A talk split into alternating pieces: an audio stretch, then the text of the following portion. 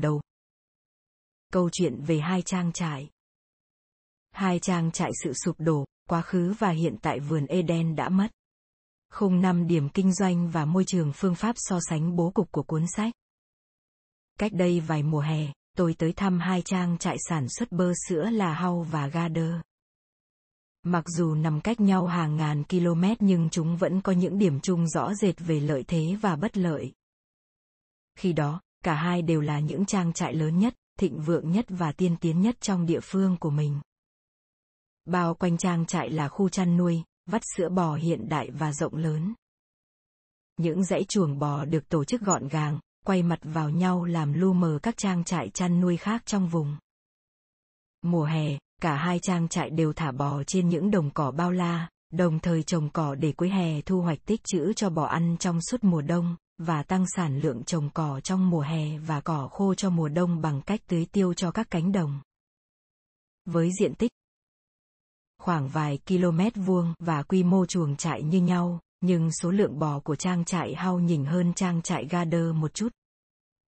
Một trang trại có 200 con và trang trại kia là 165 con. Chủ của hai trang trại đều là những người có uy tín ở địa phương và là những người mộ đạo. Hai trang trại đều nằm trong khung cảnh thiên nhiên tuyệt đẹp thu hút du khách ngay từ xa, trên nền những đỉnh núi cao đầy tuyết phủ với những dòng suối đầy cá đổ ra một con sông nổi tiếng. Bên dưới trang trại hau hay một chiếc vịnh nhỏ. Dưới trang trại Gader. Đó là những lợi thế chung của hai trang trại.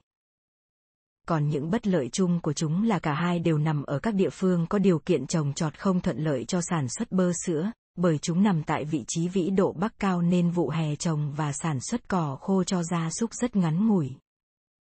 Bởi khí hậu không thuận lợi, kể cả trong những năm ôn hòa nhất, so với những trang trại bơ sữa ở vĩ độ thấp hơn nên cả hai trang trại rất dễ bị thiệt hại mỗi khi thay đổi thời tiết, hạn hán và giá rét là những vấn đề lớn đối với cả Hau và Gader.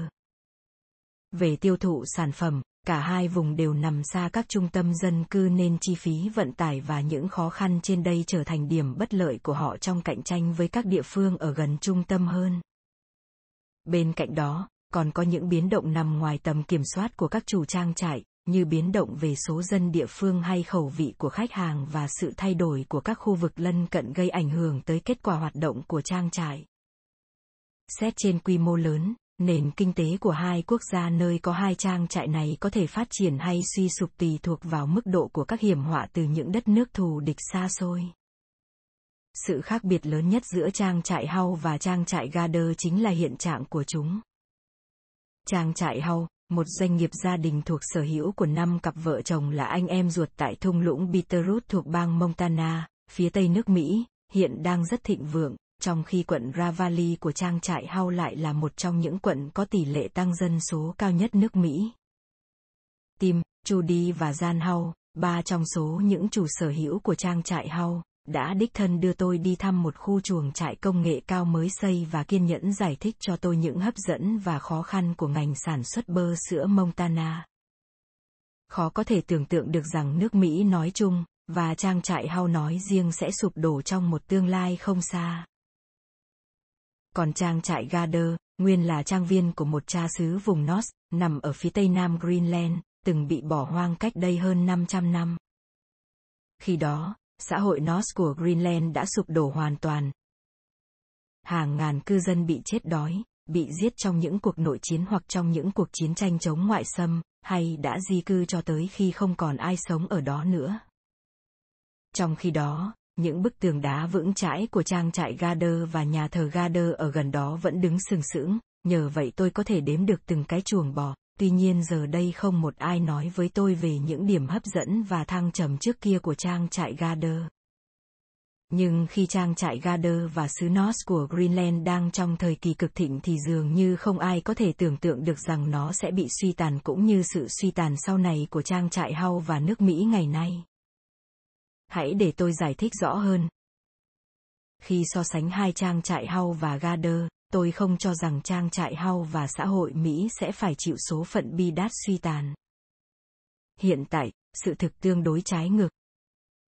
Trang trại Hau đang trong quá trình mở rộng, công nghệ tân tiến của nó hiện đang được nghiên cứu để áp dụng cho những trang trại lân cận, và nước Mỹ hiện cũng là nước mạnh nhất thế giới. Nhưng tôi cũng không cho rằng các trang trại hay các xã hội nói chung dễ bị sụp đổ. Trong khi thực tế một số đã sụp đổ như trang trại Gader, số khác vẫn tồn tại liên tục trong hàng ngàn năm.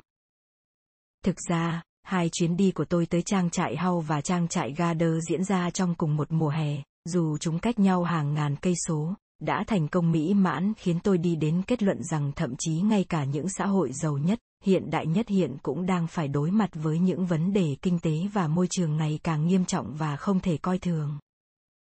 Nhiều vấn đề của chúng ta hiện nay rất giống với những gì đã tàn phá trang trại Garder và Sunos của Greenland, và cũng là những vấn đề mà nhiều xã hội trước đây từng phải vật lộn tháo gỡ. Một số xã hội trước đây đã sụp đổ, như Sunos của Greenland còn số khác thì thành công. Như người Nhật và người Tikopia. Quá khứ đem lại cho chúng ta một cơ sở dữ liệu phong phú để chúng ta có thể học tập và tiếp tục thành công. xứ Sunos của Greenland chỉ là một trong nhiều xã hội trước đây đã sụp đổ hoặc biến mất, để lại những tàn tích vĩ đại như nhà thơ Shelley đã hình dung trong bài thơ Ozymandias. Dùng từ sụp đổ, tôi muốn nói tới sự suy thoái mạnh mẽ về quy mô dân số, về tiến bộ xã hội, kinh tế và chính trị trong một khu vực rộng lớn và trong một thời gian dài. Vì vậy, hiện tượng sụp đổ là đỉnh điểm của một số hình thái suy tàn nhẹ, và nó là tiêu chuẩn để xác định một xã hội bị suy thoái mạnh tới mức nào trước khi bị coi là sụp đổ. Một số hình thái suy tàn nhẹ hơn này bao gồm sự tăng trưởng và suy thoái nhẹ của nền kinh tế, những hoạt động nhỏ nhằm tái cơ cấu nền kinh tế, chính trị và xã hội của bất kỳ xã hội nào, một cuộc xâm lược của nước láng giềng, hay sự suy tàn của nó có liên quan tới sự phát triển của một nước láng giềng khác mà không làm thay đổi quy mô dân số tổng thể hay sự phát triển của cả vùng và sự thay thế hay lật đổ một chế độ bằng một chế độ khác. Dựa trên những tiêu chuẩn này, đa phần mọi người sẽ cho rằng những xã hội sau đây bị sụp đổ hoàn toàn chứ không phải chỉ là suy tàn nhẹ, đó là Anasaki và Cahokia trong lãnh thổ nước Mỹ hiện nay, các thành phố Maya ở Trung Mỹ, Moss và các xã hội Tiwanaku ở Nam Mỹ, nền văn minh Mycenae của Hy Lạp và Minoan của đảo Crete ở châu Âu, vùng đại Zimbabwe ở châu Phi, Angkor Wat và các thành phố Harappan ở lưu vực sông Ấn ở châu Á và đảo Phục Sinh ở Thái Bình Dương. Xem hình 1 và 2 những tàn tích vĩ đại mà các xã hội đó để lại có sức cuốn hút lạ kỳ đối với tất cả chúng ta. Lúc bé, khi lần đầu nhìn thấy chúng qua các bức ảnh, chúng đã khiến ta kinh ngạc. Lớn lên, nhiều người trong chúng ta mong muốn trở thành du khách tới tận nơi để thám hiểm. Chúng ta bị cuốn hút không chỉ bởi vẻ đẹp lạ kỳ và ma quái mà còn bởi những bí ẩn của chúng. Quy mô của những tàn tích chứng tỏ sức mạnh và sự thịnh vượng trước đây của những người dựng lên chúng, như câu thơ, hãy nhìn những công trình của tôi, bạn sẽ thấy sức mạnh và sự tuyệt vọng của nhà thơ Shelley. Nhưng những chủ nhân đã biến mất, bỏ lại các kiến trúc vĩ đại mà họ đã gắng sức dựng lên. Tại sao một xã hội từng hùng mạnh như vậy lại có thể kết thúc trong đổ nát? Số phận mỗi công dân của nó như thế nào? Họ đã di cư, và nếu đúng vậy thì tại sao hay họ đã chết trong đau khổ đằng sau những bí ẩn lãng mạn này là ý nghĩ luôn ám ảnh liệu xã hội tốt đẹp mà chúng ta đang sống có phải chịu chung số phận với những xã hội này không liệu rồi một ngày nào đó các du khách có tò mò nhìn ngắm những khối nhà chọc trời mốc thích của New York giống như chúng ta ngày nay đang nhìn ngắm tàn tích của các thành phố Maya trong những cánh rừng già không? từ lâu đã có những ý kiến ngờ rằng nguyên nhân của những kết thúc bí ẩn đó ít nhất một phần là do vấn đề sinh thái con người vô tình tàn phá các nguồn tài nguyên môi trường mà xã hội của họ phụ thuộc. Những nghi ngờ về hiện tượng tự sát sinh thái không lường trước được gọi là ecocide đã được các nhà khảo cổ học khí tượng học lịch sử cổ sinh vật học và các nhà khoa học nghiên cứu phấn hoa khẳng định qua những khám phá trong các thập kỷ gần đây.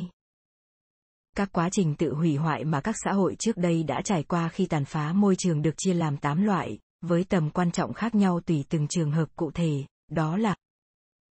phá rừng và môi trường sống, các vấn đề về đất đai,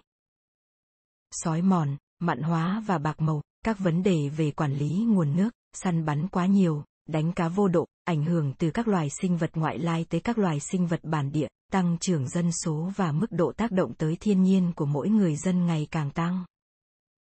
Sự sụp đổ của các xã hội trước đây dường như tuân theo một quy trình nào đó tương tự những biến tấu trên một bản nhạc. Tăng trưởng dân số buộc con người phải sử dụng các biện pháp nâng cao sản lượng nông nghiệp, như làm thủy lợi, tăng vụ hay làm ruộng bậc thang, và mở rộng canh tác từ các vùng đất tốt đã chọn lúc đầu sang cả các vùng đất khó trồng trọt hơn nhằm đáp ứng đủ lương thực cho số miệng ăn đang ngày càng tăng. Những hoạt động sản xuất không bền vững khiến môi trường bị tàn phá dưới một hay nhiều hình thức trong số 8 loại vừa nêu, khiến những vùng đất khó trồng các loại cây nông nghiệp lại một lần nữa bị bỏ hoang. Hậu quả là xã hội phải đối mặt với tình trạng thiếu lương thực, nạn đói, chiến tranh xảy ra liên miên do quá nhiều người giành giật nguồn tài nguyên ít ỏi và các vụ lật đổ chính quyền do những đám đông vô vọng gây ra. Cuối cùng, số dân sẽ giảm sau những thảm họa đói kém, chiến tranh hay dịch bệnh và xã hội cũng mất đi một số tiến bộ về văn hóa, kinh tế và chính trị mà nó đã đạt được ở giai đoạn cực thịnh. Các học giả rất muốn chỉ ra những điểm tương đồng giữa quỹ đạo phát triển của xã hội với cuộc sống của con người, rằng xã hội cũng sinh ra, lớn lên, đạt tới sung mãn, già yếu rồi chết để giả thiết rằng giai đoạn già yếu kéo dài mà đa số chúng ta phải trải qua trong thời kỳ từ sung mãn cho tới khi qua đời cũng áp dụng với xã hội.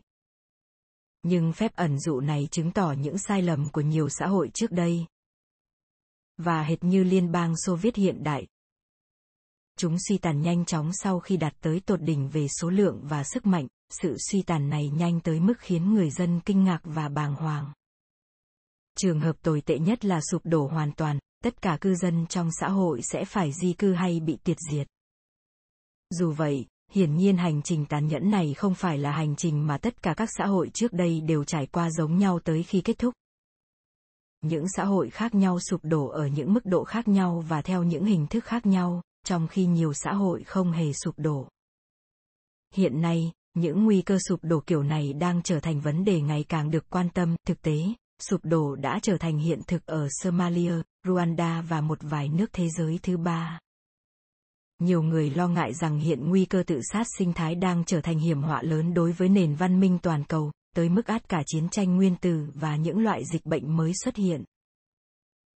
Các vấn đề môi trường mà hiện nay chúng ta đang phải đối mặt cũng bao gồm 8 loại đã hủy hoại các xã hội trước đây, cộng thêm 4 vấn đề mới là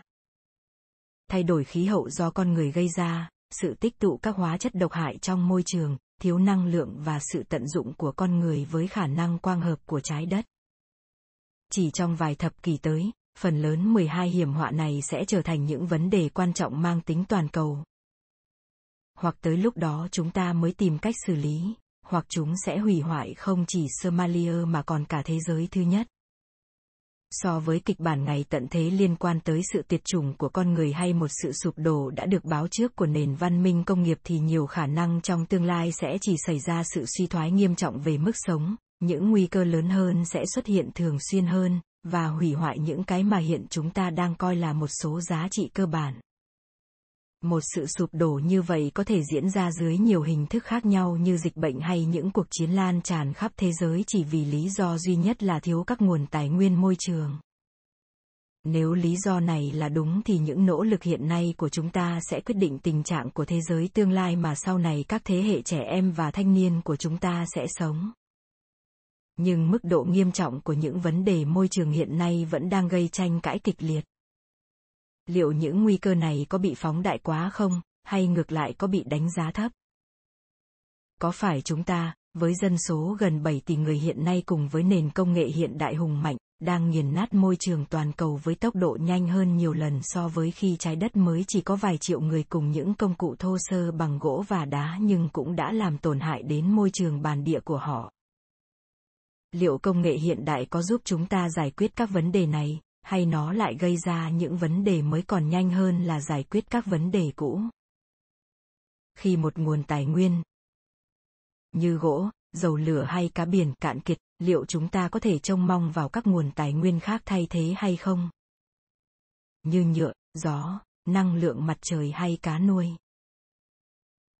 chẳng phải tốc độ tăng trưởng dân số thế giới đang giảm đi và chúng ta đã sẵn sàng chấp nhận điều chỉnh để nó giảm xuống tới mức nào đó có thể kiểm soát được đó sao? Tất cả những câu hỏi này cho thấy rõ tại sao sự sụp đổ của các nền văn minh nổi tiếng trước đây có ý nghĩa hơn nhiều chứ không đơn thuần chỉ là một bí ẩn lãng mạn. Có lẽ chúng ta có thể rút ra một số bài học thực tế từ những xã hội sụp đổ trước đây. Chúng ta biết rằng trước đây một số xã hội sụp đổ trong khi những xã hội khác thì không. Điều gì khiến một số xã hội nhất định đặc biệt dễ bị hủy hoại? Chính xác thì các xã hội trước đây rơi vào tình trạng tự sát sinh thái đã trải qua những giai đoạn nào? Tại sao một số xã hội trước đây không thấy được tình trạng hỗn độn mà họ đang lâm vào, và đó? Mọi người sẽ cho rằng đó là sự hồi tưởng quá khứ, có phải là điều hiển nhiên? Những giải pháp nào đã áp dụng thành công trong quá khứ nếu trả lời được những câu hỏi này thì chúng ta có thể xác định được hiện những xã hội nào đang có nguy cơ sụp đổ cao nhất và những biện pháp nào có thể giúp đỡ họ một cách tốt nhất để không xảy ra những vụ sụp đổ như trường hợp Somalia. Nhưng cũng có những khác biệt giữa xã hội hiện đại và các vấn đề của nó với các xã hội trước đây chúng ta cũng không nên khờ khạo khi nghĩ rằng nghiên cứu quá khứ sẽ tìm ra các giải pháp đơn giản và có thể áp dụng trực tiếp với xã hội hiện nay của chúng ta. Chúng ta khác các xã hội trước đây ở một số mặt khiến chúng ta có ít nguy cơ hơn họ, như công nghệ cao. Với những tác động tích cực của nó, toàn cầu hóa, y học hiện đại và hiểu biết nhiều hơn về các xã hội trước đây cũng như những xã hội hiện đại. Nhưng cũng có một số mặt khiến chúng ta có nhiều nguy cơ hơn họ vẫn là công nghệ phát triển mạnh mẽ. Với những ảnh hưởng tiêu cực không lường trước được toàn cầu hóa. Bởi vậy một vụ sụp đổ ở tận Somalia xa xôi cũng ảnh hưởng tới nước Mỹ và châu Âu, sự phụ thuộc của hàng triệu. Và sẽ sớm thành hàng tỷ người vào y học hiện đại để tồn tại và dân số cũng đông hơn nhiều. Có lẽ chúng ta vẫn có thể học từ quá khứ, nhưng chỉ khi nếu chúng ta suy nghĩ cẩn thận về những bài học đó nỗ lực tìm hiểu những vụ sụp đổ trước đây đang lâm vào một cuộc tranh luận lớn với bốn rắc rối. Cuộc tranh luận diễn ra xung quanh ý kiến cho rằng chính con người trước đây, trong đó một số người được biết là tổ tiên của con người hiện đại, là thủ phạm khiến xã hội của họ suy thoái. So với vài thập kỷ trước đây, hiện chúng ta đã nhận thức rõ hơn nhiều về những tác hại do hủy hoại môi trường. Thậm chí giờ đây ngay cả trong các khách sạn cũng có những dấu hiệu khơi dậy ý thức bảo vệ môi trường khiến chúng ta cảm thấy hổ thẹn nếu đòi một chiếc khăn tắm mới hay để nước chảy tràn lan. Phá hoại môi trường hiện bị coi là một hành vi thiếu đạo đức. Không có gì đáng ngạc nhiên khi những thổ dân Hawaii và Maori không muốn nghe các nhà cổ sinh vật học nói rằng tổ tiên họ đã tàn sát một nửa số các loài chim sinh sống tại Hawaii và New Zealand, cũng như thổ dân châu Mỹ không thích khi các nhà khảo cổ học nói rằng người Anasazi đã tàn phá những cánh rừng ở phía tây nam nước Mỹ. Đối với một số người, những điều được cho là phát hiện của các nhà cổ sinh vật học và khảo cổ học nghe như một lý lẽ phân biệt chủng tộc do người da trắng viện ra để giành giật đất đai của dân bản địa. Nó giống như các nhà khoa học khẳng định, tổ tiên của các ông làm chủ không tốt mảnh đất của họ nên họ đáng bị tước quyền sở hữu. Thực tế, một số người Mỹ và người Australia da trắng, bất mãn với việc chính phủ trả tiền và cấp lại đất cho thổ dân châu Mỹ và Australia, đã lợi dụng những phát hiện này để đẩy chúng thành cuộc tranh cãi gay gắt ngày nay. Không chỉ thổ dân mà cả một số nhà nhân chủng học và khảo cổ học nghiên cứu về họ và đồng cảm với họ cũng coi những phát hiện giả tưởng này là những điều dối trá mang tính phân biệt chủng tộc. Một số thổ dân cùng các nhà nhân chủng học đồng cảm với họ cực lực phản đối ý kiến này. Họ khẳng định những thổ dân trước đây, và cả những thổ dân hiện đại ngày nay là những con người thông minh và thân thiện với môi trường, biết rõ và tôn trọng thiên nhiên, sinh sống vô tư trong vườn địa đàng Eden và có thể chưa bao giờ làm điều gì xấu. Như một thợ săn người New Guinea từng nói với tôi. Nếu một ngày tôi bắn phải một con chim cu lớn bay ra từ phía làng tôi, tôi sẽ nghỉ một tuần trước đợt đi săn chim tiếp theo, và khi đó tôi sẽ đi về hướng khác. Chỉ có những cư dân thuộc thế giới thứ nhất hiện đại và xấu xa đang phớt lờ thiên nhiên, không tôn trọng môi trường và phá hủy nó. Trên thực tế, cả hai quan điểm cực đoan trong cuộc tranh luận này những người phân biệt chủng tộc và những người tin vào một Eden trong quá khứ đang phạm phải những sai lầm khi coi thổ dân trước đây hoàn toàn khác biệt với con người của các nước thuộc thế giới thứ nhất. Cho dù họ kém hơn hay giỏi hơn. Quản lý bền vững nguồn tài nguyên môi trường luôn là một điều rất khó khăn, thậm chí ngay từ khi những người tinh khôn, Homo sapiens phát triển các kỹ năng săn bắn sáng tạo và hiệu quả vào khoảng 50.000 năm trước đây. Bắt đầu với cuộc xâm lấn đầu tiên của con người lên lục địa Australia khoảng 46.000 năm trước, và kéo theo hậu quả là sự tiệt chủng của phần lớn các loài thú lớn có túi và các loài động vật lớn khác. Rồi kế đó là Bắc Mỹ, Nam Mỹ, Madagascar, các đảo địa Trung Hải hay Hawaii, New Zealand và hàng chục đảo khác ở Thái Bình Dương mỗi cuộc xâm lấn của con người tới một vùng đất trước đây chưa hề có dấu chân người đều kéo theo một làn sóng tuyệt diệt các loài thú lớn trước đó chưa hề biết đến con người, nên chúng dễ bị giết hay bị chết do môi trường sống bị con người thay đổi, hoặc do sự xuất hiện của các loài sinh vật có hại và bệnh dịch. Bất cứ dân tộc nào cũng có thể bị rơi vào chiếc bẫy khai thác cạn kiệt các nguồn tài nguyên môi trường, do các vấn đề tồn tại ở khắp nơi mà chúng ta sẽ xem xét ở phần sau của cuốn sách. Đó là các nguồn tài nguyên ban đầu dường như vô tận, những dấu hiệu của giai đoạn mới bắt đầu cạn kiệt dễ bị nhầm lẫn là những dao động bình thường của tài nguyên giữa các năm hay các thập kỷ, rất khó buộc mọi người chấp thuận áp dụng các biện pháp hạn chế khai thác một nguồn tài nguyên chung. Cái gọi là thảm họa của tài nguyên chung sẽ được thảo luận trong các chương sau, và các hệ sinh thái rất phức tạp nên thường gây ra những hậu quả không thể lường trước, khiến con người, kể cả chuyên gia sinh thái học phải lo lắng. Các vấn đề môi trường hiện đang khó kiểm soát chắc chắn trước đây còn khó kiểm soát hơn nữa. Đặc biệt, những dân tộc không có chữ viết không thể hiểu rằng những vụ sụp đổ xã hội, hủy hoại sinh thái đã gây ra những hậu quả bi thảm, không thể lường trước chứ không chỉ là một sai lầm về mặt đạo đức do mù quáng hay sự cố tình, ích kỷ gây ra. Các xã hội chấm dứt trong sụp đổ. Như Maya khi đó đang ở giữa thời kỳ thành công, tiên tiến và sáng tạo nhất của họ chứ không phải là trong giai đoạn mông muội và nguyên thủy.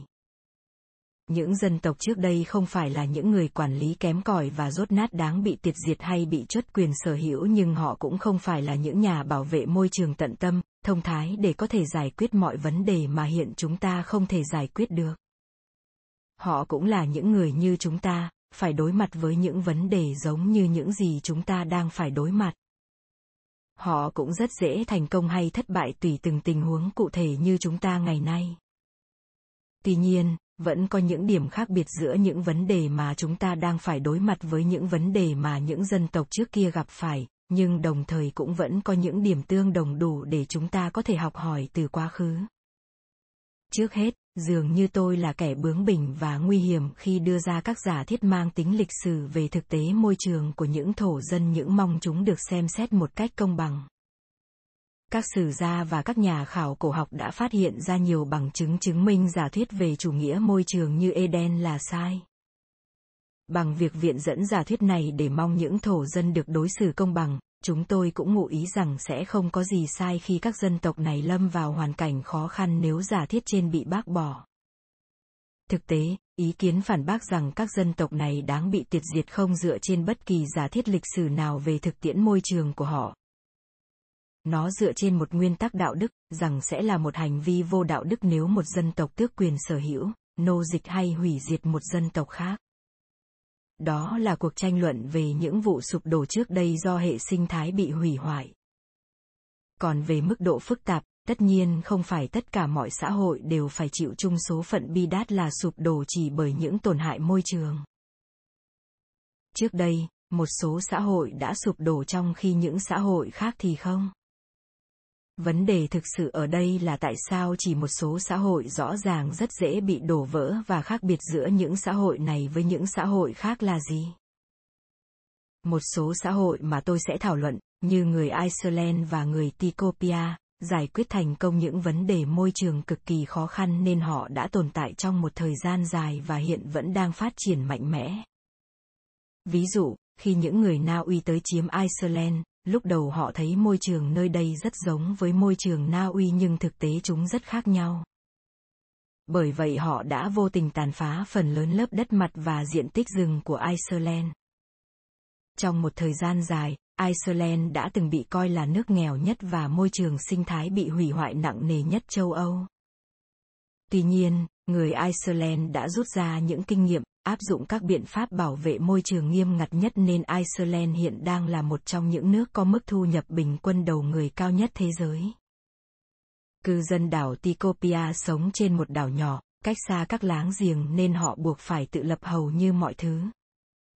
Nhờ quản lý chặt chẽ các nguồn tài nguyên và kiểm soát nghiêm ngặt dân số nên hiện hòn đảo của họ vẫn rất màu mỡ dù con người đã đặt chân lên đây từ 3.000 năm nay. Bởi vậy, cuốn sách này không phải tập hợp một chuỗi không dứt những câu chuyện đau buồn về sự sụp đổ, mà còn cả những câu chuyện thành công thôi thúc sự học tập và làm tăng niềm lạc quan của con người. Hơn nữa, tôi cũng không thấy trường hợp xã hội nào sụp đổ chỉ bởi những tổn hại môi trường, mà luôn phải có tác động từ những yếu tố khác. Khi dự kiến viết cuốn sách này, tôi không đánh giá hết những phức tạp đó, tôi ngây thơ nghĩ rằng cuốn sách sẽ chỉ viết về những tổn hại môi trường. Cuối cùng, tôi đã vạch ra được một khung gồm 5 yếu tố có thể khiến một xã hội sụp đổ và tôi đang cố tìm hiểu bất kỳ sự sụp đổ nào do môi trường. Bốn yếu tố đầu là tổn hại môi trường, thay đổi khí hậu, láng giềng thù địch và các đối tác thương mại thân thiện. Trong một xã hội cụ thể, những yếu tố này có hoặc không thể đóng vai trò quan trọng.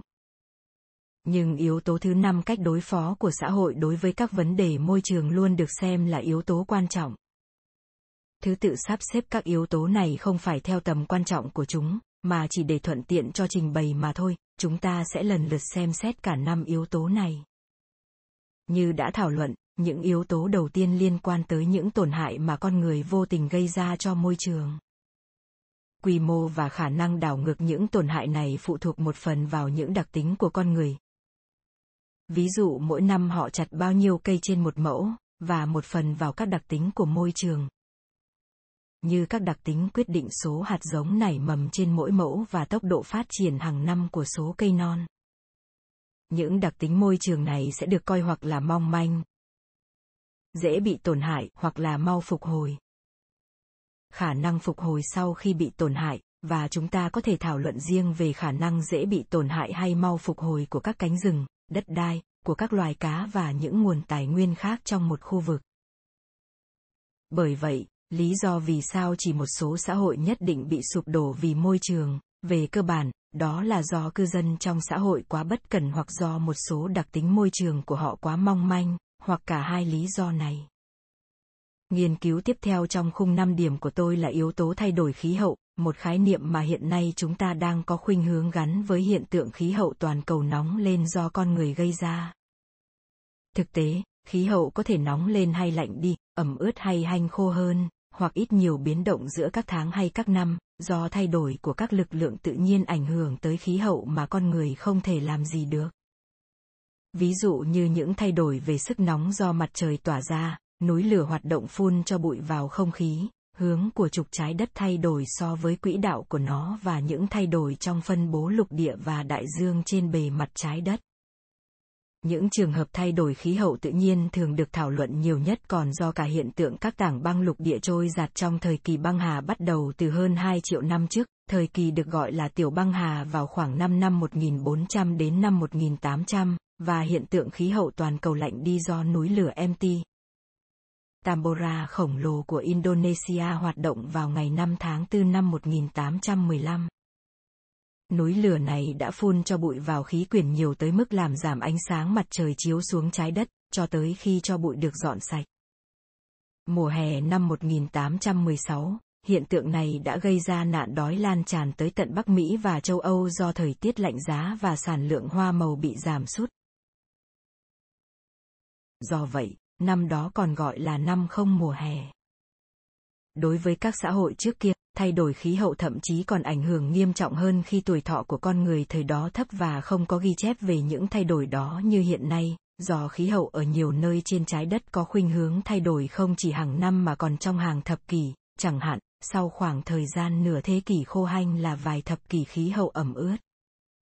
Trong nhiều xã hội tiền sử, khoảng cách giữa các thế hệ trung bình năm giữa năm sinh của cha mẹ với con cái chỉ kéo dài vài chục năm.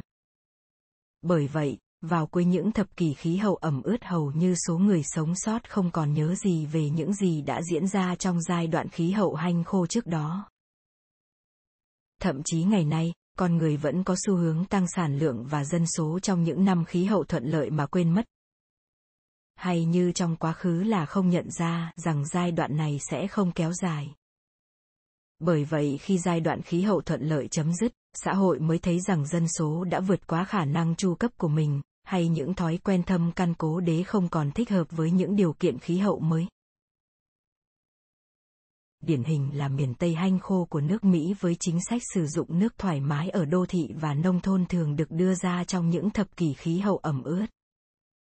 Cùng với những khó khăn do hiện tượng thay đổi khí hậu gây ra, nhiều xã hội trước đây còn không có các cơ chế giảm nhẹ tai họa để nhập khẩu lượng lương thực dư thừa từ các vùng có khí hậu khác vào các vùng đang thiếu lương thực. Tất cả những nghiên cứu này cho thấy các xã hội trước đây có nhiều nguy cơ chịu tác động tiêu cực từ hiện tượng thay đổi khí hậu. Khí hậu tự nhiên thay đổi có thể tạo ra những điều kiện tốt hơn hoặc xấu hơn cho bất kỳ xã hội cụ thể nào của con người, và cũng có thể tạo thuận lợi cho xã hội này nhưng lại gây tổn hại tới xã hội khác. Ví dụ, chúng ta sẽ thấy rằng khí hậu thời kỳ tiểu băng hà bất lợi cho xứ North nhưng lại thuận lợi cho xứ Inuit cũng của Greenland. Trong lịch sử có nhiều trường hợp, một xã hội đang bị cạn kiệt tài nguyên môi trường vẫn có thể chịu đựng tổn hại chừng nào khí hậu vẫn còn thuận lợi, nhưng sau đó bị đẩy tới bờ vực sụp đổ khi khí hậu trở nên hanh khô hơn, lạnh giá hơn, nóng hơn, ẩm ướt hơn hay thay đổi nhiều hơn. Lúc đó liệu có thể kết luận rằng xã hội đó sụp đổ là do tác động môi trường mà con người gây ra hay do thay đổi khí hậu gây ra? Hai kết luận đơn giản này chẳng có cái nào đúng cả. Thay vào đó, nếu xã hội đó không tự làm cạn kiệt một phần nguồn tài nguyên môi trường của mình, thì nó đã có thể vượt qua sự cạn kiệt tài nguyên do thay đổi khí hậu gây ra. Ngược lại, cho dù chính xã hội đó đã làm cạn kiệt nguồn tài nguyên, nhưng nó vẫn có thể tồn tại cho tới khi hiện tượng thay đổi khí hậu khiến nguồn tài nguyên cạn kiệt hơn nữa. Không thể tách riêng một yếu tố nào, sự kết hợp giữa thay đổi khí hậu và tác động môi trường rõ ràng là một đòn quyết định. Nghiên cứu thứ ba là mối quan hệ với các láng giềng thù địch. Hầu như rất ít xã hội lịch sử có vị trí địa lý gần với các xã hội khác để có thể quan hệ với nhau. Quan hệ với các xã hội láng giềng có thể trong tình trạng thù địch thường xuyên hoặc tạm thời. Một xã hội có thể kiềm chế kẻ thù khi xã hội ấy còn hùng mạnh và chỉ chịu thất bại khi bị suy yếu vì bất kỳ lý do nào, kể cả những tổn hại môi trường. Lý do sát nhất của sự sụp đổ là do bị xâm lược vũ trang, nhưng lý do chính yếu tố mà khi nó thay đổi sẽ dẫn tới sự sụp đổ phải là yếu tố đã khiến cho xã hội đó suy yếu. Bởi vậy, những sụp đổ vì lý do sinh thái hay vì các lý do khác thường bị che đậy dưới lý do thất bại quân sự. Minh chứng rõ ràng nhất về sự che đậy này chính là sự sụp đổ của đế chế La Mã phương Tây. Do La Mã thường xuyên bị những tộc người dã man tấn công nên đã sụp đổ vào khoảng năm 476, năm vị vua cuối cùng của phương Tây bị phế truất. Tuy nhiên, thậm chí trước khi đế chế La Mã xuất hiện đã có những tộc người dã man sống ở Bắc Âu và Trung Á, ngoài biên giới của châu Âu địa Trung Hải văn minh, và thi thoảng tấn công châu Âu văn minh, cũng như Trung Quốc và Ấn Độ văn minh. Trong thời gian hơn một ngàn năm, La Mã đã khống chế thành công những tộc người dã man, như đánh tan một đạo quân xâm lược lớn của người Cimbri và người Teuton khi chúng tấn công miền Bắc Italy trong trận chiến tại Campi Rodii vào năm 101 trước công nguyên. Cuối cùng, chính những tộc người dã man chứ không phải là người La Mã đã chiến thắng trong cuộc chiến này. Vậy nguyên nhân chính dẫn tới sự thay đổi vận mệnh này là gì? Có phải do những tộc người dã man đã tự thay đổi, như binh lính đông hơn và được tổ chức tốt hơn? Hay họ có nhiều ngựa hơn, nhiều vũ khí tốt hơn? Hay do hiện tượng thay đổi khí hậu đã tạo điều kiện phát triển thuận lợi cho những thảo nguyên Trung Á? Trong trường hợp này, chúng ta sẽ cho rằng những tộc người dã man chính là nguyên nhân khiến La Mã sụp đổ. Hay phải chăng những tộc người dã man vẫn cũ kỹ và không hề đổi mới luôn rình rập ngoài biên giới đế quốc La Mã, và chỉ chiến thắng khi La Mã bị suy yếu bởi sự kết hợp của hàng loạt khó khăn về chính trị, kinh tế, môi trường và các vấn đề khác. Trong trường hợp này, chúng ta thấy rằng La Mã bị sụp đổ bởi chính những vấn đề của bản thân nó, cùng với đòn kết liễu của những tộc người dã man. Vấn đề này hiện vẫn còn gây tranh cãi và về cơ bản cũng được thảo luận khi bàn về sự sụp đổ của một số xã hội khác như đế chế Khmer, định đô tại Angkor Wat với những cuộc xâm lược của những láng giềng người Thái, sự suy tàn của nền văn minh Harappan ở lưu vực sông Ấn với những cuộc xâm lăng của người Aryan, và sự sụp đổ văn minh Mycenae của người Hy Lạp và những xã hội địa trung hải thời kỳ đồ đồng với những cuộc xâm lăng của hải tặc. Yếu tố thứ tư trái ngược với yếu tố thứ ba. Sự hỗ trợ của những láng giềng hữu nghị bị suy thoái, hoàn toàn trái ngược với những cuộc tấn công liên tiếp của các láng giềng thù địch. Trong lịch sử, hầu như chỉ một vài xã hội có cả đối tác thương mại hữu nghị và cả những kẻ thù ở ngay bên cạnh mình. Thông thường, kẻ thù và đối tác đều là một và chính là nước láng giềng với quan hệ lúc tốt, lúc xấu tùy thuộc vào sự hữu nghị hay thù địch. Hầu hết các xã hội đều phụ thuộc vào các nước láng giềng hữu nghị ở một mức độ nào đó, hoặc để nhập khẩu các loại hàng hóa thương mại thiết yếu. Như ngày nay Mỹ nhập khẩu dầu lửa, Nhật Bản nhập khẩu dầu lửa, gỗ và hải sản, hoặc có những ràng buộc văn hóa gắn liền với xã hội. Như Australia nhập khẩu bản sắc văn hóa từ Anh cho mãi tới gần đây mới chấm dứt. Bởi vậy xuất hiện nguy cơ, nếu đối tác thương mại của bạn bị suy yếu bởi bất kỳ lý do nào, kể cả những tổn hại môi trường và không còn tiếp tục cung cấp các mặt hàng thiết yếu hay quan hệ văn hóa, thì chắc chắn xã hội của bạn cũng sẽ suy yếu theo.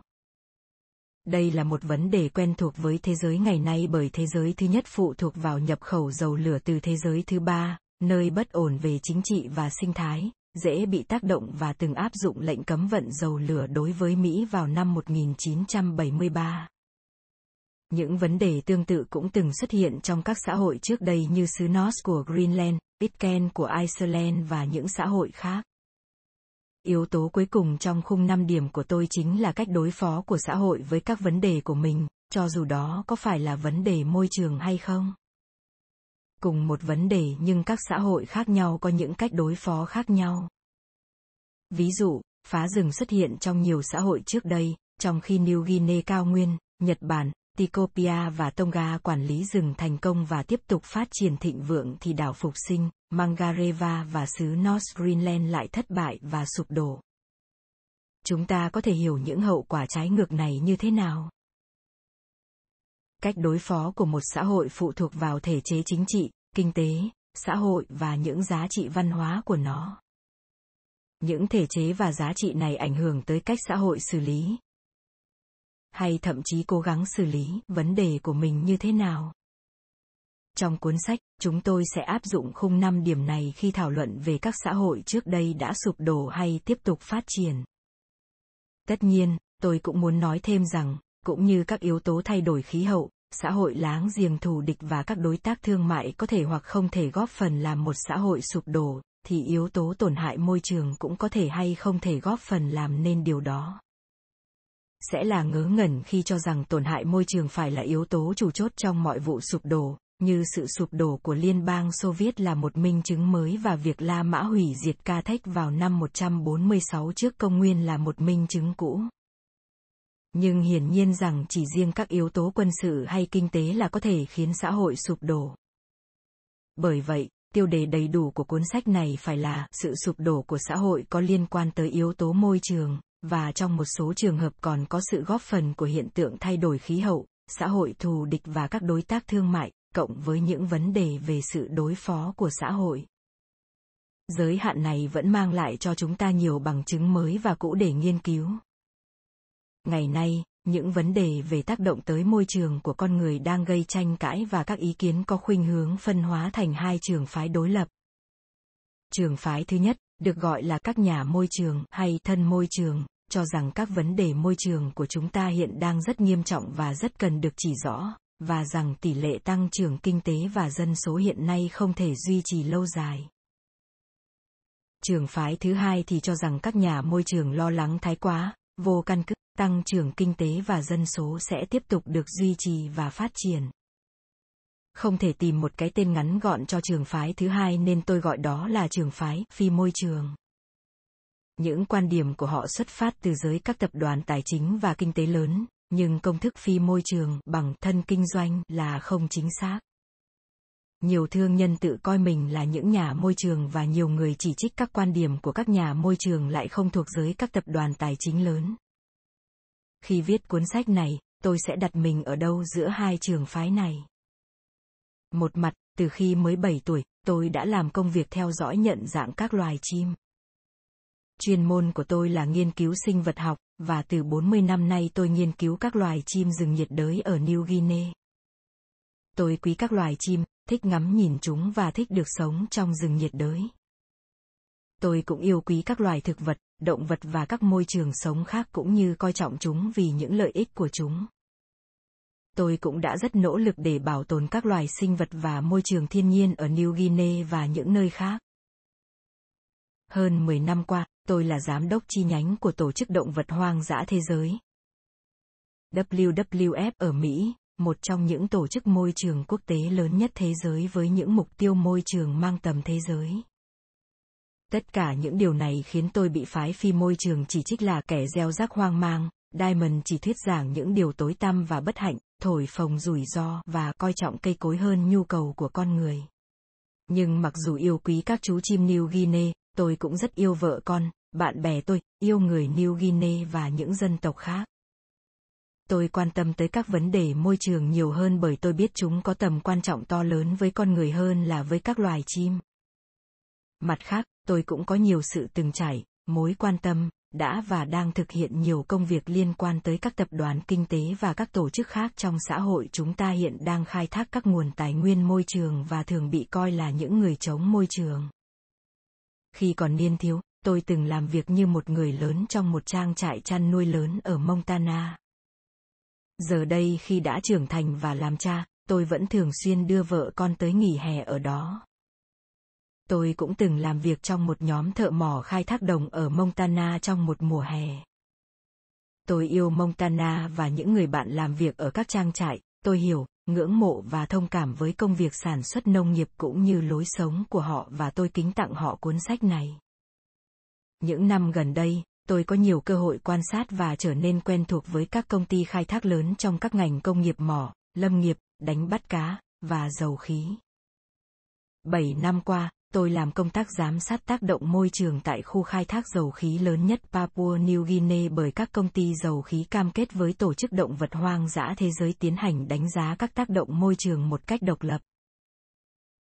Tôi thường xuyên tới thăm những khu khai thác của họ và trò chuyện với rất nhiều nhà quản lý cũng như với các nhân viên, và tôi hiểu quan điểm cũng như những khó khăn riêng của họ trong khi những mối quan hệ chặt chẽ với các tập đoàn kinh tế giúp tôi có cái nhìn rõ hơn về những tổn hại môi trường mà họ gây ra, thì tôi cũng hiểu biết hơn về lợi ích của các tập đoàn khi áp dụng những biện pháp bảo vệ môi trường nghiêm ngặt và hiệu quả hơn cả các công viên quốc gia. Tôi quan tâm tới nguyên nhân tạo ra sự khác biệt trong chính sách môi trường của các ngành kinh doanh. Đặc biệt, việc tôi tham gia làm việc với các công ty dầu lửa lớn khiến một số nhà môi trường lên án tôi với những từ ngữ như Diamond đã bán chúng ta cho các tập đoàn, ông ta chung trả với các tập đoàn, hay ông ta bán mình cho các công ty dầu lửa. Thực tế, tôi không làm việc cho các tập đoàn kinh tế, và tôi mô tả trung thực những gì mình thấy trên đất đai của họ, mặc dù tôi tới thăm với tư cách là một vị khách. Ở một số nơi, tôi đã thấy các công ty dầu lửa và các công ty lâm nghiệp tàn phá môi trường và tôi đã nói đúng như vậy. Ở nơi khác, tôi thấy họ rất thận trọng và tôi cũng đã nói vậy. Quan điểm của tôi là, nếu các nhà môi trường không tự nguyện hợp tác với các tập đoàn hiện đang là lực lượng mạnh nhất thế giới hiện đại, thì họ sẽ không thể giải quyết các vấn đề môi trường của thế giới. Bởi vậy, tôi viết cuốn sách này trên quan điểm trung dung, với những hiểu biết cả về các vấn đề môi trường lẫn thực tiễn kinh doanh. Làm thế nào để nghiên cứu một cách khoa học về sự sụp đổ của các xã hội? Khoa học thường bị bóp méo là những tri thức được thu thập qua tiến hành những thí nghiệm có kiểm soát, lặp đi lặp lại trong phòng thí nghiệm. Thực ra, khoa học là điều gì đó lớn hơn nhiều. Nó là sự thu thập các tri thức đáng tin cậy về thế giới. Trong một số lĩnh vực như hóa học và sinh học phân tử, những thí nghiệm có kiểm soát, được lặp đi lặp lại trong phòng thí nghiệm có thể và tới giờ vẫn là các phương tiện đáng tin cậy nhất để thu thập kiến thức chuyên môn chính của tôi là hai ngành này tôi có bằng cử nhân sinh hóa và bằng tiến sĩ sinh lý học từ năm năm 1955 đến năm 2002, tôi chuyên nghiên cứu thực nghiệm sinh lý học trong phòng thí nghiệm, ở Đại học Harvard và sau này ở Đại học California tại Los Angeles. Năm 1964, khi bắt tay nghiên cứu các loài chim sống trong các khu rừng nhiệt đới tại New Guinea, lập tức tôi vấp phải khó khăn là làm sao thu thập được những kiến thức xác thực mà không cần tiến hành những thí nghiệm có kiểm soát, được lặp đi lặp lại, bất kể là ở trong phòng thí nghiệm hay ở ngoài trời. Sẽ là không khả thi, bất hợp pháp hay vô đạo đức nếu thu thập kiến thức về các loài chim bằng những thí nghiệm tiêu diệt hay làm giảm số chim trong một khu vực trong khi số chim ở khu vực khác không bị ảnh hưởng. Tôi đã phải vận dụng các phương pháp khác nhau. Những vấn đề tương tự về phương pháp luận cũng xuất hiện trong nhiều lĩnh vực khác nhau của ngành sinh học dân số, cũng như trong thiên văn học, dịch tễ học, địa chất học và cổ sinh vật học. Giải pháp thông thường là áp dụng cái gọi là phương pháp so sánh hay thí nghiệm tự nhiên, như so sánh sự khác nhau của các hoàn cảnh tự nhiên với biến số mà bạn quan tâm. Ví dụ, khi tôi là nhà điều học, tôi quan tâm tới những tác động của loài chim hút mật Melides có trỏm lông đầu màu nâu vàng của New Guinea tới số lượng các loài chim hút mật khác. Tôi so sánh các loài chim trên núi và thấy chúng tương đối giống nhau ngoại trừ một số loài có tác động rõ ràng tới số chim hút mật Melides, trong khi một số khác thì không. Tương tự, trong các cuốn đồ thớt chim Chimpanzee, The Evolution and Future of the Human Animal. Tạm dịch. Loài tinh tinh thứ ba. Sự tiến hóa và tương lai của loài người và Why is Sex Fun? The Evolution of Human Sexuality. Tạm dịch. Tại sao tình dục lại thú vị? Cuộc cách mạng giới tính của con người đã so sánh các loài động vật khác nhau, đặc biệt là các bộ động vật có tay khác nhau, nhằm tìm ra lý do vì sao phụ nữ không như giống cái của các loài động vật khác lại trải qua thời kỳ mãn kinh và không có dấu hiệu rõ ràng của sự dụng chứng. Tại sao đàn ông lại có dương vật tương đối lớn? Theo tiêu chuẩn động vật, và tại sao con người thường sinh hoạt tình dục ở nơi kín đáo? Chứ không công khai như phần lớn các loài động vật khác. Có hẳn một tài liệu khoa học đồ sộ về những khó khăn của phương pháp so sánh này, và cách tốt nhất để khắc phục những khó khăn đó đặc biệt là trong các môn khoa học liên quan tới lịch sử như tiến hóa sinh vật học và lịch sử địa chất học, những môn không thể vận dụng các thí nghiệm về quá khứ, con người không có chọn lựa nào khác ngoại trừ phủ nhận những thí nghiệm trong phòng thí nghiệm để thừa nhận những thí nghiệm tự nhiên. Cuốn sách này sử dụng phương pháp so sánh để tìm hiểu những xã hội bị sụp đổ phần nào do tác động của các vấn đề môi trường. Cuốn sách trước của tôi. Cuốn Gun, dơm and Steel. The Fate of Human Society tạm dịch súng, vi trùng và thép. Định mệnh của xã hội loài người áp dụng phương pháp so sánh để giải quyết một vấn đề ngược lại hoàn toàn, đó là khả năng xây dựng các xã hội loài người trên các lục địa khác nhau trong suốt hơn 13.000 năm qua.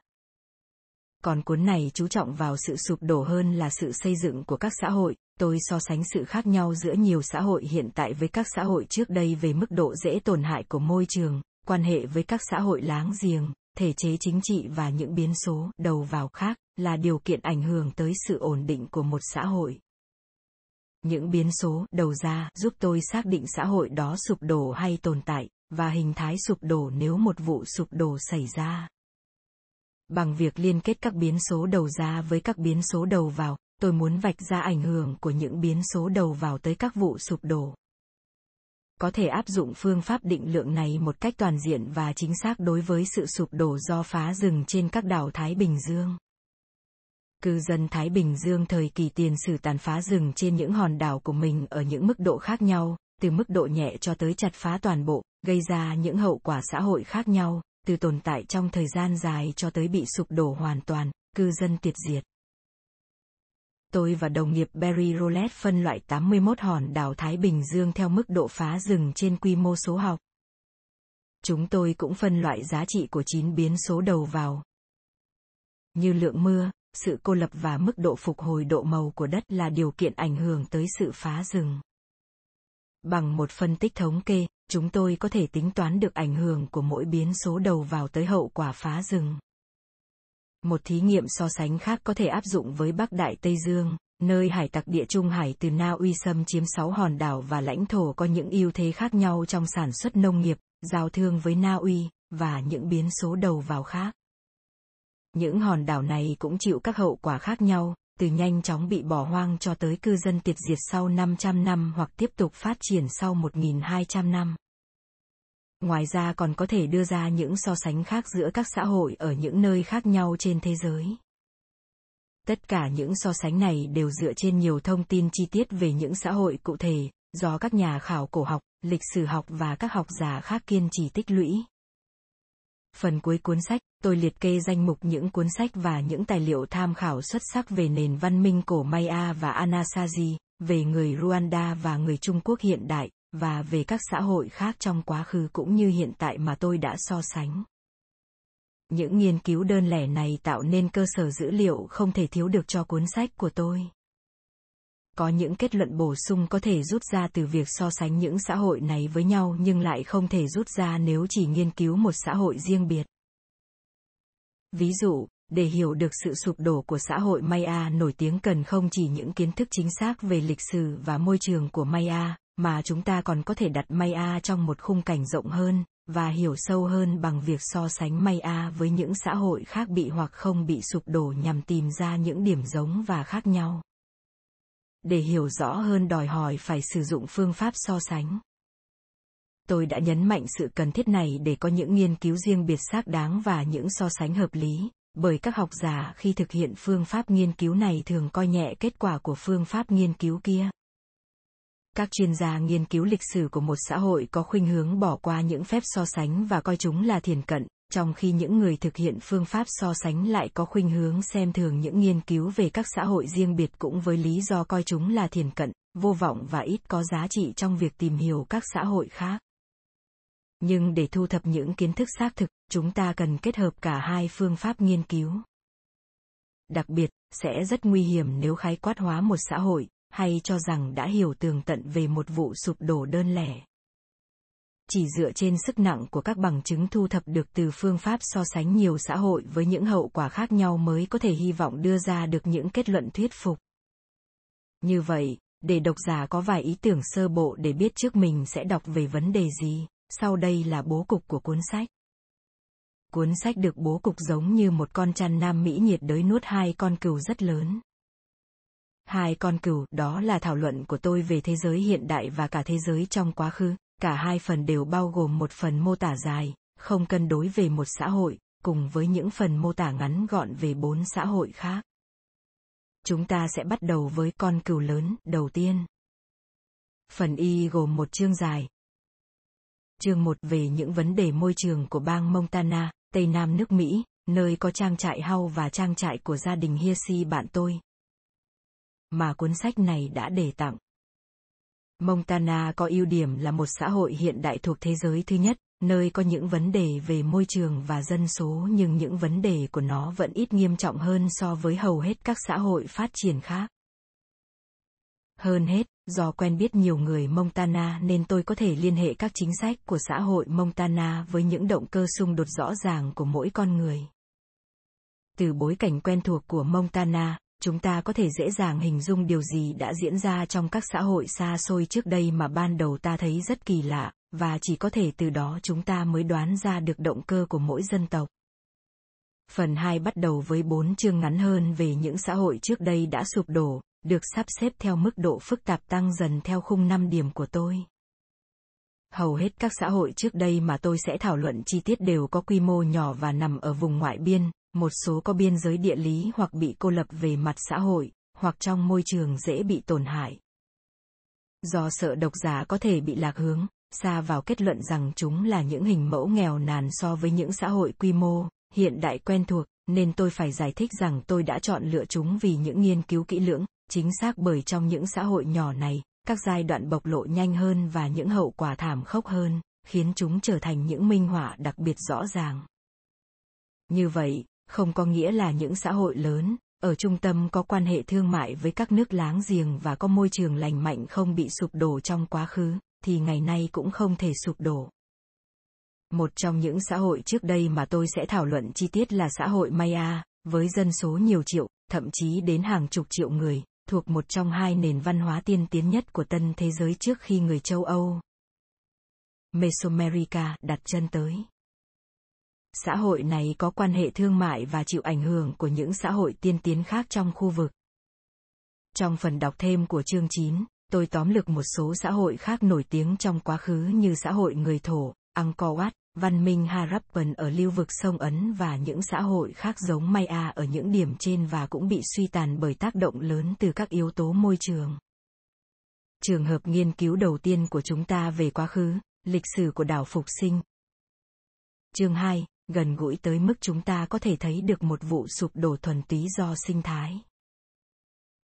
Trong trường hợp này, do rừng bị phá toàn bộ nên dẫn tới chiến tranh, lật đổ chế độ và lật đổ cả những pho tượng đá nổi tiếng cùng một dân số đông đúc bị chết dần chết mòn. Theo những gì chúng ta biết, xã hội Polynesia trên đảo Phục Sinh biệt lập hoàn toàn kể từ khi nó hình thành, bởi vậy hành trình của đảo Phục Sinh không bị ảnh hưởng bởi những xã hội thân thiện hay thù địch.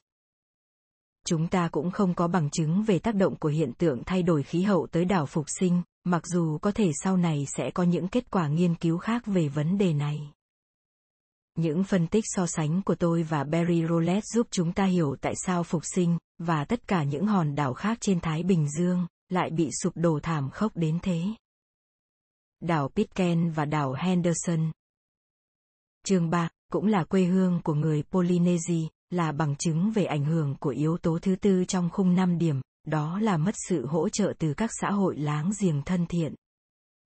Môi trường của cả hai đảo Pitcairn và Henderson đều bị hủy hoại nghiêm trọng, nhưng đòn quyết định khiến cả hai xã hội này sụp đổ lại là do đối tác thương mại chủ chốt của họ bị sụp đổ cũng vì lý do môi trường. Không có bằng chứng nào về tác động từ các xã hội thù địch hay do thay đổi khí hậu. Từ những thớ gỗ trên các cây cổ thụ ta có thể tìm hiểu những thông tin chi tiết về thời tiết, xã hội của thổ dân châu Mỹ Anasazi ở Tây Nam nước Mỹ. Chương 4, minh họa rõ ràng tác hại của sự kết hợp giữa yếu tố tổn hại môi trường và tăng trưởng dân số với yếu tố thay đổi khí hậu. Trong trường hợp này là hạn hán. Rõ ràng không phải yếu tố xã hội láng giềng thân thiện hay thù địch, cũng không phải yếu tố chiến tranh, ngoại trừ giai đoạn gần cuối của xã hội là nguyên nhân chính khiến Anasazi sụp đổ. Không cuốn sách nào viết về những sự sụp đổ của xã hội được coi là hoàn thiện nếu không đề cập tới Maya. Chương 5, xã hội thổ dân châu Mỹ tiên tiến nhất với sự bí ẩn thi vị và tinh tế của những thành phố nằm sâu trong rừng già. Cũng như Anasazi, xã hội Maya minh họa những tác động của sự kết hợp giữa các yếu tố tổn hại môi trường, tăng trưởng dân số và thay đổi khí hậu nhưng không có vai trò cốt yếu của các xã hội láng giềng thân thiện. Khác với sự sụp đổ của Anasazi, các quốc gia láng giềng thù địch là nỗi ám ảnh lớn của các thành phố Maya ngay từ thời kỳ đầu mới hình thành. Trong số những xã hội được thảo luận từ chương 2 tới chương 5, chỉ có Maya còn lưu lại những tài liệu bằng chữ viết đã được giải mã. Xứ North Greenland, Chương 68 là trường hợp nghiên cứu phức tạp nhất về sự sụp đổ xã hội thời tiền sử, cũng là trường hợp chúng ta có nhiều thông tin nhất. Bởi đó là một xã hội châu Âu có chữ viết dễ hiểu và cũng là trường hợp được thảo luận nhiều nhất. Đây là con cừu thứ hai trong bụng con chăn Nam Mỹ nhiệt đới. Cả năm yếu tố trong khung năm điểm của tôi đều được chứng minh rõ ràng, đó là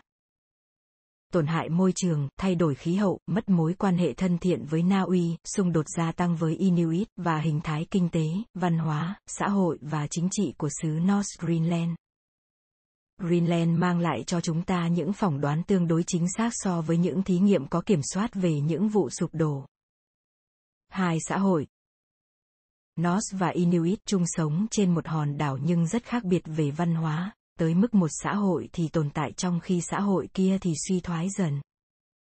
Bởi vậy, lịch sử Greenland mang một thông điệp rằng, thậm chí ngay cả trong một môi trường khắc nghiệt, sụp đổ không phải chắc chắn sẽ xảy ra mà phụ thuộc vào những chọn lựa của xã hội. Những so sánh giữa xứ Norse của Greenland với năm xã hội khác do chính người Norse xâm chiếm và dựng lên ở Bắc Đại Tây Dương giúp chúng ta hiểu rằng tại sao xã hội Orkney Norse phát triển thịnh vượng trong khi người anh em của họ ở Greenland lại suy tàn.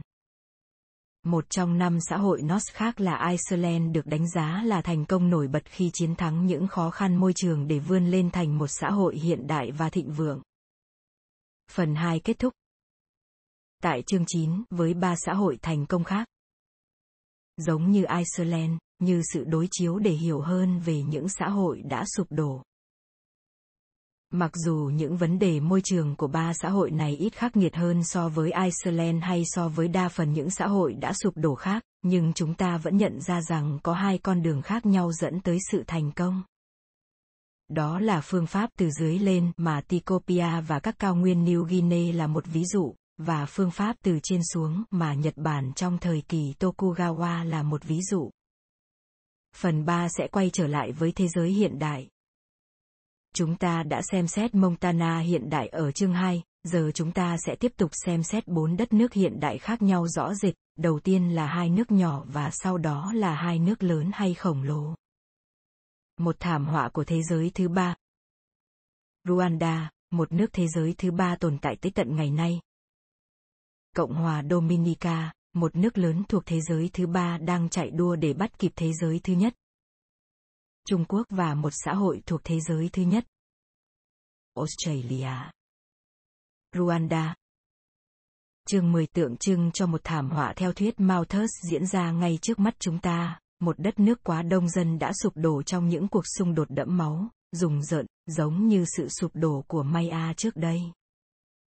Rwanda và nước láng giềng Burundi nổi tiếng vì những cuộc xung đột sắc tộc giữa Hutu và Tutsi, nhưng chúng ta cũng nên thấy rằng tăng trưởng dân số, tổn hại môi trường và thay đổi khí hậu cũng là thùng thuốc súng làm cho xung đột sắc tộc bùng nổ. Cộng hòa Dominica và Haiti Chương 11 cùng chung sống trên hòn đảo Hispaniola, cho chúng ta thấy sự tương phản dữ dội, như hai xã hội Norse và Inuit trên đảo Greenland. Sau hàng chục năm cùng nằm dưới ách độc tài tàn bạo, Haiti trở thành một trong những nước què quặt, thảm thương nhất tân thế giới hiện đại, trong khi Cộng hòa Dominica có những dấu hiệu của hy vọng. Để mọi người không cho rằng cuốn sách chỉ thuyết giáo về thuyết định mệnh môi trường, trường hợp Dominica là một minh họa cho vai trò của một cá nhân có thể tạo ra sự khác biệt lớn như thế nào cho xã hội, đặc biệt khi họ là nguyên thủ quốc gia. Trung Quốc Chương 12 chịu những tác động nặng nề của cả 12 loại vấn đề môi trường hiện đại. Là một nước khổng lồ cả về diện tích, dân số và kinh tế nên tác động kinh tế và môi trường của Trung Quốc không chỉ ảnh hưởng tới người dân Trung Quốc mà còn với cả thế giới. Australia Chương 13 là trường hợp hoàn toàn trái ngược với Montana, một xã hội thuộc thế giới thứ nhất sống trong môi trường dễ bị tổn hại nhất và từng phải đối mặt với những vấn đề môi trường khắc nghiệt nhất. Bởi vậy, nó cũng là một trong những nước hiện đang tái tổ chức xã hội triệt đề nhất nhằm giải quyết những vấn đề này. Phần kết luận của cuốn sách Phần IV rút ra những bài học thực tế cho chúng ta ngày nay. Chương 14 đặt ra một câu hỏi khó xuất hiện trong tất cả các xã hội trước đây đã sụp đổ do tự hủy hoại mình và sẽ khiến con người trong tương lai lúng túng bởi không biết liệu thế giới của chúng ta cũng sụp đổ do chúng ta tự hủy hoại không. Tại sao một xã hội lại không thể nhận ra những nguy hiểm dường như rất rõ ràng khi chúng ta xem xét lại chúng? Liệu chúng ta có thể nói rằng sự chấm dứt của các xã hội này chính là do lỗi của cư dân của nó, hay họ chỉ là nạn nhân của những vấn đề không thể giải quyết được? Có bao nhiêu tổn hại môi trường trước đây do không định trước được và không thể nhận thấy? Và bao nhiêu tổn hại do con người cố tình gây ra mặc dù đã nhận thức đầy đủ về những hậu quả? Ví dụ, những cư dân đảo phục sinh nghĩ gì khi họ chặt cây gỗ cuối cùng trên đảo? Hóa ra, quyết định của một tập thể có thể bị vô hiệu hóa bởi một loạt các yếu tố đầu tiên là không thấy trước hay không nhận thức được vấn đề tiếp đó là những xung đột về lợi ích khiến một nhóm thiểu số trong xã hội theo đuổi những mục tiêu tốt cho bản thân họ nhưng lại gây hại cho đa số cư dân của xã hội. Chương 15 xem xét vai trò của các ngành kinh doanh hiện đại, trong đó có một số ngành thuộc loại phá hủy môi trường tàn khốc nhất hiện nay, trong khi những ngành khác áp dụng một số biện pháp bảo vệ môi trường hiệu quả nhất. Chúng ta sẽ xem xét tại sao một số nhưng chỉ một số ngành kinh doanh nhìn thấy lợi ích của họ khi bảo vệ môi trường và chúng ta cần có những thay đổi nào để cho những ngành kinh doanh khác nhìn thấy lợi ích của mình để họ tự kích thích bản thân. Cuối cùng, chương 16 tóm lược những loại nguy cơ về môi trường mà thế giới hiện đại đang phải đối mặt, những phản bác phổ biến nhất về mức độ nghiêm trọng của chúng, cùng những khác biệt giữa các nguy cơ môi trường hiện nay và các nguy cơ mà nhiều xã hội trước đây phải đối mặt. Một khác biệt cơ bản là sự toàn cầu hóa, trọng tâm theo đuổi của cả phái theo chủ nghĩa lạc quan và phái theo chủ nghĩa bi quan về khả năng giải quyết các vấn đề môi trường hiện nay của chúng ta. Toàn cầu hóa khiến các xã hội hiện đại không thể sụp đổ trong cô độc như đảo phục sinh và xứ North của Greenland trước đây. Ngày nay, bất cứ xã hội nào rơi vào hỗn loạn, cho dù nó có xa xôi tới đâu chăng nữa như Somalia và Afghanistan, vẫn có thể gây khó khăn cho những xã hội thịnh vượng ở các lục địa khác, và nó cũng khó tránh khỏi những ảnh hưởng của các xã hội kia. Cho dù đó là ảnh hưởng hữu ích hay gây mất ổn định. Cuối cùng, lời bạt mới, sự thăng trầm của Angkor, mô tả những kết quả nghiên cứu gần đây mà ở đó, người ta đã phải mất rất nhiều thời gian để khám phá một bí ẩn lãng mạn vĩ đại khác của quá khứ. Khoảng năm 1200, đế chế Khmer, với thủ đô là Angkor, từng là quốc gia hùng mạnh nhất Đông Nam Á, và dân số Angkor đông hơn London lúc đó tới 20 lần. Các vòng gỗ cây cổ thụ cho thấy khí hậu gió mùa của vùng này trở nên bất ổn, và lũ lụt, hạn hán, phá rừng, các kẻ thù và sự chuyển dịch của các tuyến thương mại đã kết hợp hạ gục Angkor. Lần đầu tiên trong lịch sử, chúng ta phải đối mặt với nguy cơ suy thoái toàn cầu nhưng chúng ta cũng lần đầu tiên có cơ hội để nhanh chóng học tập những tiến bộ của các xã hội ở khắp nơi trên thế giới ngày nay và từ những gì chúng ta tìm hiểu được về bất kỳ xã hội nào trong bất kỳ thời điểm nào của quá khứ. Đó là lý do tại sao tôi viết cuốn sách này. thank you